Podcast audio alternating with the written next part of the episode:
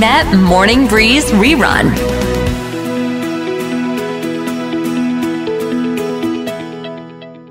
ตอนนี้คุณหนูดีมาอยู่กับเราแล้ว สวัสดีค่ะ โอเค ได้ยินชัดเจนนะคะ โอเคค่ะ ได้ยินค่ะ เยี่ยมเยี่ยมเยี่ยมวันนี้เนี่ยเราเป็นการคุยกันส่งท้ายก่อนคุณพี่จะไปแดนโสมเกาหลีใช่ไหมคะ ใช่เลยค่ะ ค่ะ ก็มาคุยกันอันนี้จะเป็นหัวข้อที่น่าสนใจเลยทีเดียวนะคะ เกี่ยวกับเรื่องการฝึกไหวพริบ ไม่ว่าจะเป็นเรื่องของการทำงาน หรือว่าเป็นการเอาชีวิตรอดนั่นเองค่ะ ใช่เลยค่ะ คือวันนี้เนี่ยอยากมาคุยเรื่องนี้ เพราะว่านี้เห็นข่าวนะคะ เป็นข่าวของผู้หญิงไหวพริบดีเนาะซึ่งต้องบอกว่าคนที่ไหวพริบดีเนี่ยสามารถใช้คำว่าไหวพริบเนี่ยช่วยเหลือตัวเองทั้งในเรื่องการเรียน การงาน หรือแม้กระทั่งการเอาชีวิตรอดคุณปูเป้ดิฉันมองว่าการมีไหวพริบอะมันเป็นทักษะที่เราใช้สมองได้คุ้มค่าและได้ประโยชน์มากๆไหวพริบนี่มันไม่ใช่แค่ ฉลาดอย่างเดียว ไม่ใช่แค่แบบฉลาดแล้วก็เฉลียว แต่มันเป็นการที่เหมือนต้องรีครูทแทบทุกส่วนของสมองมาใช้ประโยชน์ตรงนี้เลย ในข่าวที่ดิฉันเห็นนะคะ ก็เป็นข่าวของคุณผู้หญิงคนไทยเนี่ยแหละ ซึ่งเขาอาศัยอยู่ในคอนโดเนาะ ค่ะ แล้วก็ตัวเขาเนี่ยคือเป็นคุณแม่ลูกอ่อนแล้วก็นะเอ่อในคอนโดเนี่ยมีชาวต่างชาตินะคะ มาอาศัยอยู่ด้วย อื ก็ ม ชาวต่างชาติเนี่ยเป็นผู้ชาย ทีนี้ชาวต่างชาติก็คงชอบเขานั่นแหละคุณปูเป้แล้วก็มีการเล็งเขามาอยู่สักพักหนึ่งเสร็จแล้วเนี่ยเหตุการณ์ก็คือเกิดในวันที่เขาว่าไปส่งลูกไปโรงเรียนแล้วก็กลับมา แต่ว่าชาวต่างชาติท่านเนี่ยคุณผู้ชายท่านเนี่ยก็คือเหมือนจะ หาจัดจัดการจังหวะให้เหมือนกับไปเจอกับเขาในลิฟต์โดยบังเอิญเนอะคือมีการวิ่งตาม อืม แอบซ่อนดูอยู่ตรงต้นไม้มีการคือเหมือนแบบ น่ากลัว เหมืนวนเวียนรอบๆเหยื่อคุณปูเป้ ค่ะ แล้วก็ในที่สุดเนี่ยพอเขากลับมาเนี่ยถึงอพาร์ตเมนต์เขาใช่ไหมคะเข้าไปในลิฟต์คุณชาวต่างชาติท่านเนี่ยก็วิ่งเข้าไปในลิฟต์เสร็จแล้วพอเขาไปถึงชั้นของคุณผู้หญิงเนี่ย คุณผู้หญิงออกไปก่อน เอ่อชาวต่างชาติไม่ออกก็รออยู่ในลิฟต์แต่ประตูลิฟต์ยังไม่ปิดพอเขาออกไปแล้วจะไปถึงห้องเนี่ยเขาก็เปิดประตูลิฟต์ออกมา คุณผู้ชายแกเปิดประตูลิฟต์ออกมา แล้วก็เดินตามออกมา แต่คุณผู้หญิงอ่ะเขาไหวพริบดีมากก็คือว่าเขาเนี่ยแทนที่จะเอาคีย์การ์ดไปแท็บที่หน้าห้องเขาใช่ไหมคะ อืม เขาก็เหมือนเอาไปแท็บหน้าห้องอื่น แล้วมันก็เปิดเข้าไปไม่ได้ ค่ะ ก็เลยเดินวนเวียนอยู่อย่างนั้น จนเขาโทรไปบอกเออแฟนเขาได้นะคะ แล้วก็ ค่ะ เหตุการณ์มันก็นั่นแหละ ก็คือไม่เกิดเหตุร้าย อืม เพราะว่าเขาไหวพริบดี แต่ว่าดิฉันน่ะ เคยเห็นข่าวแบบนี้ เคยได้ได้ดูข่าวเนี้ย ในลักษณะเนี้ยแต่คุณผู้หญิงในต่างประเทศนะคะ อันนี้ ค่ะ ไหวพริบไหวพริบไม่ดีเท่า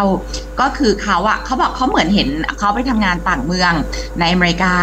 แล้วเขาก็เห็นอยู่แล้วแหละว่ามีผู้ชายคนเนี้ยเดินวนเวียนอยู่ ค่ะ แต่เขาไม่ได้คิดอะไร อืม เสร็จแล้วเนี่ยเขาพักในโรงแรมเนาะ โรงแรมดีด้วยนะ เป็น business hotel แล้วเขาก็ไขกุญแจเข้าไปในห้องปรากฏว่า คุณผู้ชายเนี่ยก็เหมือนผลักเขาเข้าไป แล้วก็มีการล่วงละเมิด ผู้หญิงคนนี้ตั้งครรภ์ด้วยนะ คุณปูเป้ อืม จากการล่วงละเมิด ค่ะ แล้วก็เหตุผลที่รู้ข่าวเนี่ยเพราะเขาเลือกจะเก็บเด็กไว้ค่ะ ค่ะ คือเขาโดนทำร้ายร่างกาย แล้วก็กลายมาผู้ชายน่ะไม่ได้ทิ้งเขาไว้ในห้องนะ อืม ลากเขาออกไปแล้วก็เอาเขาเนี่ยไปทิ้งไว้ในหิมะ โห แล้วก็โชคดีมากที่เขารอดได้ เพราะว่าหิมะเนี่ยสมองเขาบวม ค่ะ แล้วหิมะเนี่ยความเย็นมันเลยทำให้สมองไม่บวมมากเกินไป ค่ะ เขาก็เลยรอดชีวิตแต่ว่าที่ทราบข่าว เพราะว่าเขาเนี่ยพอทราบว่าตั้งครรภ์เนี่ยจากการล่วงละเมิดเขาปรึกษากับสามีแล้วเขาเลือกจะเก็บเด็กไว้ ค่ะ ก็เก็บเด็กไว้เป็นลูกคนสุดท้องของครอบครัว ซึ่งเขายังไม่ได้บอกลูกนะ ค่ะ ว่าลูกเขาเกิดมาจากเหตุการณ์นี้ประมาณเนี้ยค่ะ โอ้โห ก็เนี่ยแหละ ดิฉันก็เลยมองว่าการมีไหวพริบอะมันก็ช่วยตัวเรามากๆเลยนะ คุณปูเป้เพราะอันเนี้ยดิฉันก็สะดุดตรงที่เขาบอกว่าเขาเห็นผู้ชายคนนี้แล้วล่ะ อืม แล้วก็เห็นเรื่องว่าสะดุดว่าเดินตามเขา แต่ ค่ะ เขาคิดว่าคงไม่มีอะไรหรอก อืม อืมเนี่ยคุณปูเป้คุณก็เดินทางเยอะมากแล้วคุณก็เป็นคนหนึ่งที่มีไหวพริบมากๆเนาะคุณปูเป้มีทักษะอะไรในตัวบ้างที่ช่วยให้คุณเนี่ย เอาตัวรอดเวลาเดินทางต่างประเทศคนเดียวคะ ไม่ไว้ใจค่ะ บอกคำเดียวว่าไม่ไว้ใจตอนปุเป้เดินทางครั้งแรกไปที่เอกวาดอร์ตอนนั้นอ่าไปพักเมืองกัวยาคิว ก่อนที่จะไปกาลาปากอสนะไปกัวยาคิว แล้วเราก็แบบเออไปนั่งกินข้าว เนี่ยแหละแล้วก็จะมีคนท้องถิ่นที่เขาพูดภาษาอังกฤษได้เนี่ย เขาก็จะแบบอ้าวมานั่งกินคนเดียวหรอ พักอยู่แถวไหนมาจากประเทศอะไร อย่าลืมนะคะการที่เราไปต่างประเทศเนี่ย เราไม่รู้ว่า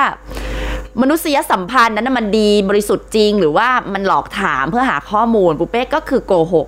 รู้ว่ามันเป็นสิ่งไม่ดีในการโกหกแต่ก็โกหกไปบอกอ๋อไม่ได้มาคนเดียว มากับแฟน แล้วก็บอกอ่ะทำไมแฟนไม่มากินข้าวด้วยล่ะ แล้วก็บอกอ๋อแฟนเจ็ตแลกอ่ะ เดี๋ยวฉันกินเสร็จฉันก็จะไปหาซื้อของอ่าไปฝากแฟนอะไรอย่างเงี้ยก็แบบมันก็แบบอุ้ยผู้ชายใช้ไม่ได้เลยปล่อยให้ผู้หญิงมากินข้าวคนเดียวอะไรอย่างเงี้ย แล้วแบบเดี๋ยวไปเดี๋ยวเดินไปฉันรู้ว่ามีร้านอาหารอะไรดีเดี๋ยวจะพาไปบอกไม่ไม่ไม่จะขอบคุณนะคะคือเราไม่รู้หรอกว่าเขาดีหรือไม่ดี แต่ด้วยสถิติอ่าเรื่องของคำเตือนต่างๆ ในหนังสือท่องเที่ยวเขาก็จะบอกอยู่แล้วว่าอ่าไปแถบอเมริกาใต้คุณก็ต้องระมัดระวังนิดนึงนะอะไรอย่างเงี้ยปุ๊เป้ก็คือไม่เอาไม่ยุ่งเลยนะหรือแม้แต่ ในการนั่งแท็กซี่กลับบ้านในสมัยก่อนเนี่ยนะคะก็จะมีเคยโดนคนขับมาจีบ อะไรอย่างเงี้ยปูเป้ก็เลือกเลยที่จะลงที่ไหนก็ได้ที่ไม่ใช่หน้าบ้านเราปูเป้ก็บอกว่าอ่ะจอดตรงนี้แล้วกันปากซอยเขาก็บอกว่าอ้าวไหนบอกว่าเข้าซอยบอกอ๋อไม่ไม่ไม่ไม่ไม่อยู่แถวนี้นั่นแหละ แล้วมันก็คือแบบว่าขอเบอร์ได้ไหมอะแบบผมขับรถเร็วนะอะไรอย่างเงี้ย คือแบบอะไรขับรถเร็วแล้วไม่เกี่ยวอะไรด้วย เหมือนจะโชว์ออฟว่าแบบเท่ แต่เราก็คือด้วยความกลัวเราก็คือตัดสินใจที่จะลงก่อนจุดหมายปลายทาง อันเนี้ยก็ฝากเอาไว้บางทีเราอย่าไปคิดงกว่าอุ๊ย ถ้าลงแล้วเราต้องไปเรียกคันใหม่เราก็ต้องสตาร์ทมิเตอร์ใหม่ 35 บาทสิอะไรเล็กๆน้อยๆอะค่ะเสียน้อยเสียยากเสียมากเสียง่ายอย่า เราคิดซะว่าเออเพื่อความปลอดภัย เราไปเรียกรถคันอื่น แล้วเขาให้ พาไปส่งถึงที่หมายที่มันดูมั่นใจปลอดภัยดีกว่าที่ให้คนคนที่เราสงสัยเนี่ย มารู้ว่าเราอยู่ที่ไหน จริง อันเนี้ยหนูดีมองว่ามันสำคัญมากๆ หนูดีเองอะค่ะ อย่างในบ้านอะต้องบอกว่า เออหนูดีก็มีพี่คนหนึ่งนะคุณปูเป้เขาทำงานในสื่อเหมือนเราเลย พี่คนเนี้ยเป็นคนที่แบบเธอถือว่าเป็นคนดังคนหนึ่งมากๆเลย แล้วก็มีโอกาสได้ไปที่บ้านเขาด้วย ค่ะ ไปเหมือนไปกินเลี้ยงกันไปอะไรเงี้ย ปรากฏว่าบ้านเขาอะเวลาเราเห็นถ้าเขาไลฟ์หรืออะไรออกมาเนี่ย ก็จะเป็นเห็นเป็นห้องห้องๆหนึ่งสวยเชียร์ อืม แล้วก็แต่บ้านเขาคือใหญ่กว่านั้นมากเลยอะแบบ ค่ะ เขาบอกเขาไม่ให้เห็นในสื่อเลย อ่า เลย เพราะเขาบอกว่าถ้าเราเนี่ยมาไลฟ์พาเดินดูบ้านมาอะไรเนี่ย อืม แล้วก็เหมือนกับเอาแปลนบ้านให้โจรเลยอะ ค่ะ ขาชีพเลยอะ อืม เขาไม่ทำเด็ดขาดเลย แล้วเขาก็มีเตือนนะเตือนพวกเราน้องๆ บอกอย่าหาทำนะ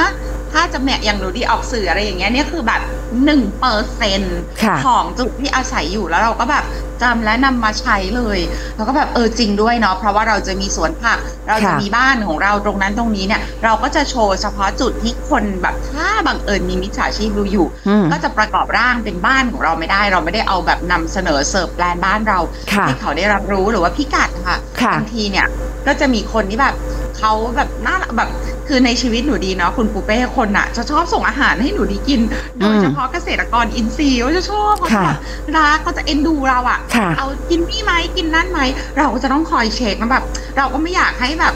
คนที่เขารักเราเสียใจเนาะแต่เราก็ ค่ะ ไม่รู้ว่ามีใครแบบ เป็นมิจฉาชีพปลอมตัวมาหรือเปล่า เราจะมีการเบรดเอาแบบ เออ อันนี้แบบมิจฉาชีพหรือเปล่าเออคุยคุยแต่ถ้าคนไหนที่เราดูโอเค ไม่ใช่มิจฉาชีพแน่นอน อะไรประมาณเนี้ยหรือว่าพิกัดอยู่ตรงนี้ค่ะโอ้แต่แบบยากมากกว่าจะบอกพิกัดแบบยากดิฉันก็เบรดเอาอะไรเยอะมาก ค่ะ อไหวพริบในการใช้ชีวิตตรงเนี้ยเราไม่รู้หรอกเนาะอันเนี้ยต้องบอกคุณปูเป้น่าจะทราบเนาะที่ดิฉันเคยมีเคสแบบ น่ากลัวอันนั้นคือสตอกเกอร์ตามไปดักรอที่สถานที่ต่างๆ สรุปแล้ว ยังยังค้างคาอยู่ไหมคะ หรือว่าไปแล้ว ไม่นั่นก็คือต้องแจ้งความเลยค่ะ เพราะว่า อืม แต่ว่าดิฉันอันนั้นเป็นโรงเรียนไงโรงเรียนเราต้องบอกพิกัดถูกไหม ค่ะ เพราะว่าเราเราไม่บอกไม่ได้แบบคนตั้งเด็กผู้ปกครองเอาลูกมาส่ง อืม แต่ก็มีคนจริง ๆ เดินทางมาจากต่างจังหวัดเป็นคุณผู้ชายตัว ค่ะ ใหญ่เลย แล้วก็มารออยู่หน้าโรงเรียนมาถึงตอนเย็นบอกว่าอ๋อวันนี้จะมามามานอนค้างกับหนูดีเขาซีเรียสด้วยนะเขาไม่ได้ล้อเล่น ค่ะ เสร็จแล้วโอ้โหทีมงานดิฉันยังไม่เลิกงานก็ตกใจว่าเป็นผู้ชายเป็นอะไรเยอะ อืม เขาก็ออกกันไปบอกเออขอดูบัตรประชาชนเขาก็ให้ดูบัตรประชาชนเนาะก็แบบเหมือนเบลอๆงงๆ แต่ประเด็นคือเขาก็ไม่กลับเพราะเขามาจากต่างจังหวัดแล้วเขาก็ ค่ะ นอนอยู่หน้าถนนหน้าโรงเรียนเลยค่ะ โห จนแบบทีมเจ้าหน้าที่ยามทีมงานอะไรก็กลัวกัน ค่ะ อันนั้นก็ต้องแจ้งความ เนี่ยทุกคนคือบางทีเราเราไม่ใช้ชีวิตเราใช้ชีวิตใสๆปกติ แต่ว่า อืม โลกนี้มีคนหลากหลายการระมัดระวังไว้เนี่ย ค่ะ มันไม่ได้เวอร์เนาะบางทีเวลา แล้วก็อีกอันหนึ่ง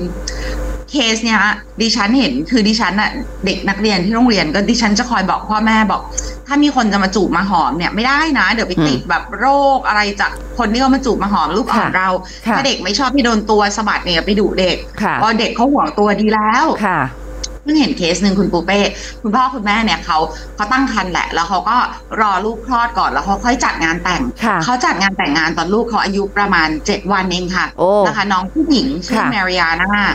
ก็ปรากฏว่าเอ่อแขกในงานเนี่ยคงไปจูบไปหอมเด็ก ปรากฏว่าเด็กเขาติดเชื้อไวรัสมาจากแขก โอ้ แต่ว่าด้วยภูมิต้านทานเด็กอะ่ะมัน ค่ะ มันติดเจ็ดวันนะคุณปูเป้ อืม ก็เด็กเด็กเสียชีวิตเลยภายในไม่เกินเจ็ดวันที่ โถ่ ที่น้อง เอ้ย จากงานแต่ง อืม เสียชีวิต คุณพ่อคุณแม่เขาก็เลยเหมือนออกมาออกข่าวอะค่ะว่าเขาอยากเหมือนเนี่ยก็เป็นอุทาหรณ์เนาะว่า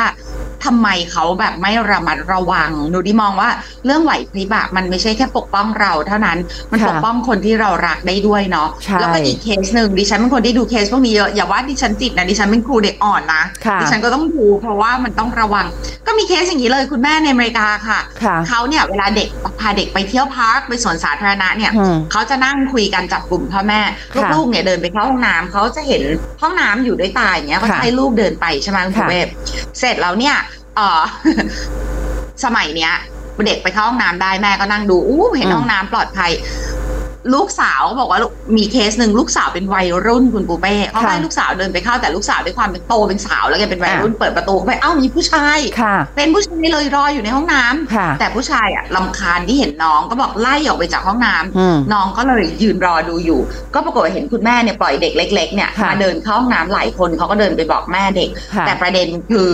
เนี่ยแหละ บางทีเราเห็นประตูห้องน้ำเนี่ย เราเห็นว่าเราเด็กเข้าห้องน้ำไม่มีใครเดินตามเข้าไป อืม แต่ผู้ชายรออยู่ในห้องน้ำแล้วสามารถล่วงละเมิดเด็กได้ในห้องน้ำคุณแม่เขาเลยบอกว่าตั้งแต่นั้นเป็นต้นมาเวลาลูกสาวหรือลูกชายเขาเนี่ยจะ ค่ะ เข้าห้องน้ำเขาจะเปิดประตูเข้าไปดู แล้วก็ดูก่อนว่าในห้องน้ำไม่มีคนอยู่คุณปุ๊เป้ รวมถึง สมัยนี้ กล้องด้วย เออใช่ไหมะ ค่ะ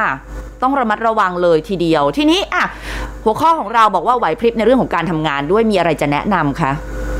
โอ้โห หลายอย่างเลยค่ะ อย่าง โอ้โห แต่ดิฉันที่อยากฟังของคุณปูเป้นะ แต่เรื่องการทำงานเนี่ย หนูดีมองว่า อย่างเมื่อก่อนอ่ะ คุณปูเป้ตัวหนูดีเองเนี่ย เวลาเราทำงานเราจะโฟกัสที่งานมาก ๆ แล้วบางทีมีการกระทบกระทั่งกับคนเนาะ กับมันษย์ ค่ะ เราก็ไม่สนเอางานก่อน ถือว่าเรารักงานงานเป็นหลักคนเนี่ยที่มาทำงานอะทุกคนต้องดูแลใจตัวเองสิ แต่ว่าด้วยความที่เราทำงานในฐานะทีมงานคนหนึ่งไม่ได้เป็นหัวหน้า ก็ไม่เป็นไรกระทบกระทั่งในฐานะเพื่อนร่วมงาน แต่พอเราโตขึ้นอายุมากขึ้นหรือเรียกว่าแก่ขึ้นนะคะ ค่ะ ก็เป็นหัวหน้าถูกไหม เพราะฉะนั้นเวลาเราทำอะไรเนี่ยปัจจุบันเนี่ยคุณปูเป้หนูดีก็ใช้ไหวพริบเยอะมากนะในการที่แบบเอองานก็สำเร็จแต่คนเนี่ยก็ไม่ต้องเสียใจไปด้วย อืม เราจะทำยังไงดิฉันก็จะคอยดูเลยว่า จิตใจคนที่อยู่ในทีม หรือคนที่เราเป็นคู่ค้าดิฉันอิ p พอ t สินค้าจากต่างประเทศด้วยเนาะบางทีทำงานอะ่ะ การทำงานกับคนหลายเชื้อชาติเนี่ยการใช้ไหวพริบมันสำคัญมากๆ เพราะเวลาเราทำงานกับฝรั่งอะ่ะฝรั่งไม่ได้มีชาติเดียวฝรั่งออสเตรเลีย ฝรั่งอเมริกันฝรั่งเยอรมันฝรั่งมันหลายแบบเนาะเราก็แบบเออเราใช้ไหวพริบในการออกวัฒนธรรมอันนี้เป็นแบบนี้ เช่นในเยอรมันตรงต่อเวลามากเป๊ะ ค่ะ มากจะมาแบบเท่าๆอะไรอย่างงี้ไม่ได้ อืม ใช่ไหมเขาจะแบบชอบแบบดำคือดำขาวคือขาวไปเล ค่ะ ย อะไรประมาณเนี้ยค่ะถ้าเป็นออสเตรเลียออสเตรเลียจะคล้ายๆคนไทยจะแบบอ่าไม่ค่อยตึงขนาดนั้นแบบ อืม คุยกันได้แบบเออหยวนหยวนๆได้คุยกันอะไรประมาณเนี้ยค่ะ ค่ะ เพราะฉะนั้นเวลาเวิร์กกับฝรั่งนะฝรั่งก็ไม่ใช่ฝรั่งอย่างเดียวเหมือนเอเชีย อืม เวลาคนขาวมองมาที่เอเชียเอ้ยเอเชียไม่ได้มีแบบเดียวนะ ค่ะ เอเชียไทยเอเชียอินเดียเอเชีย อืม จีนไม่เหมือนกันนะจ๊ะอะไร ค่ะ ประมาณเนี้ยก็ต้องใช้ไหวพริบนิดหนึ่งในการดีลค่ะ คุณปูเป้เวลาเวิร์กพวกเนี้ยคุณเป็นยังไงบ้าง โอ้โห ก็เนี่ยแหละ อย่างสดเนี่ยมันต้องไหวพริบเยอะ โดยเฉพาะ โอ้โห สัปดาห์แรก ๆ เราจะมีนู่นนี่นั่นกวนใจนะคะ ณ ตอนนี้ไลฟ์ของเราเองก็ยังยังไม่เสถียร อาจจะมีเรื่องของเสียงที่ไม่เสมอกันนะ บางท่านบอกอ่ะเสียงแขกรับเชิญดังกว่าดีเจ พอไปฟังผ่านวิทยุเอาดีเจดังกว่าแขกรับเชิญ อันนี้ก็เดี๋ยวก็ต้องปรับแก้กันไปนะคะ ก็นี่แหละเวลาอยู่ในสถานการณ์อะไรก็ตามเนี่ย เราพยายามที่จะ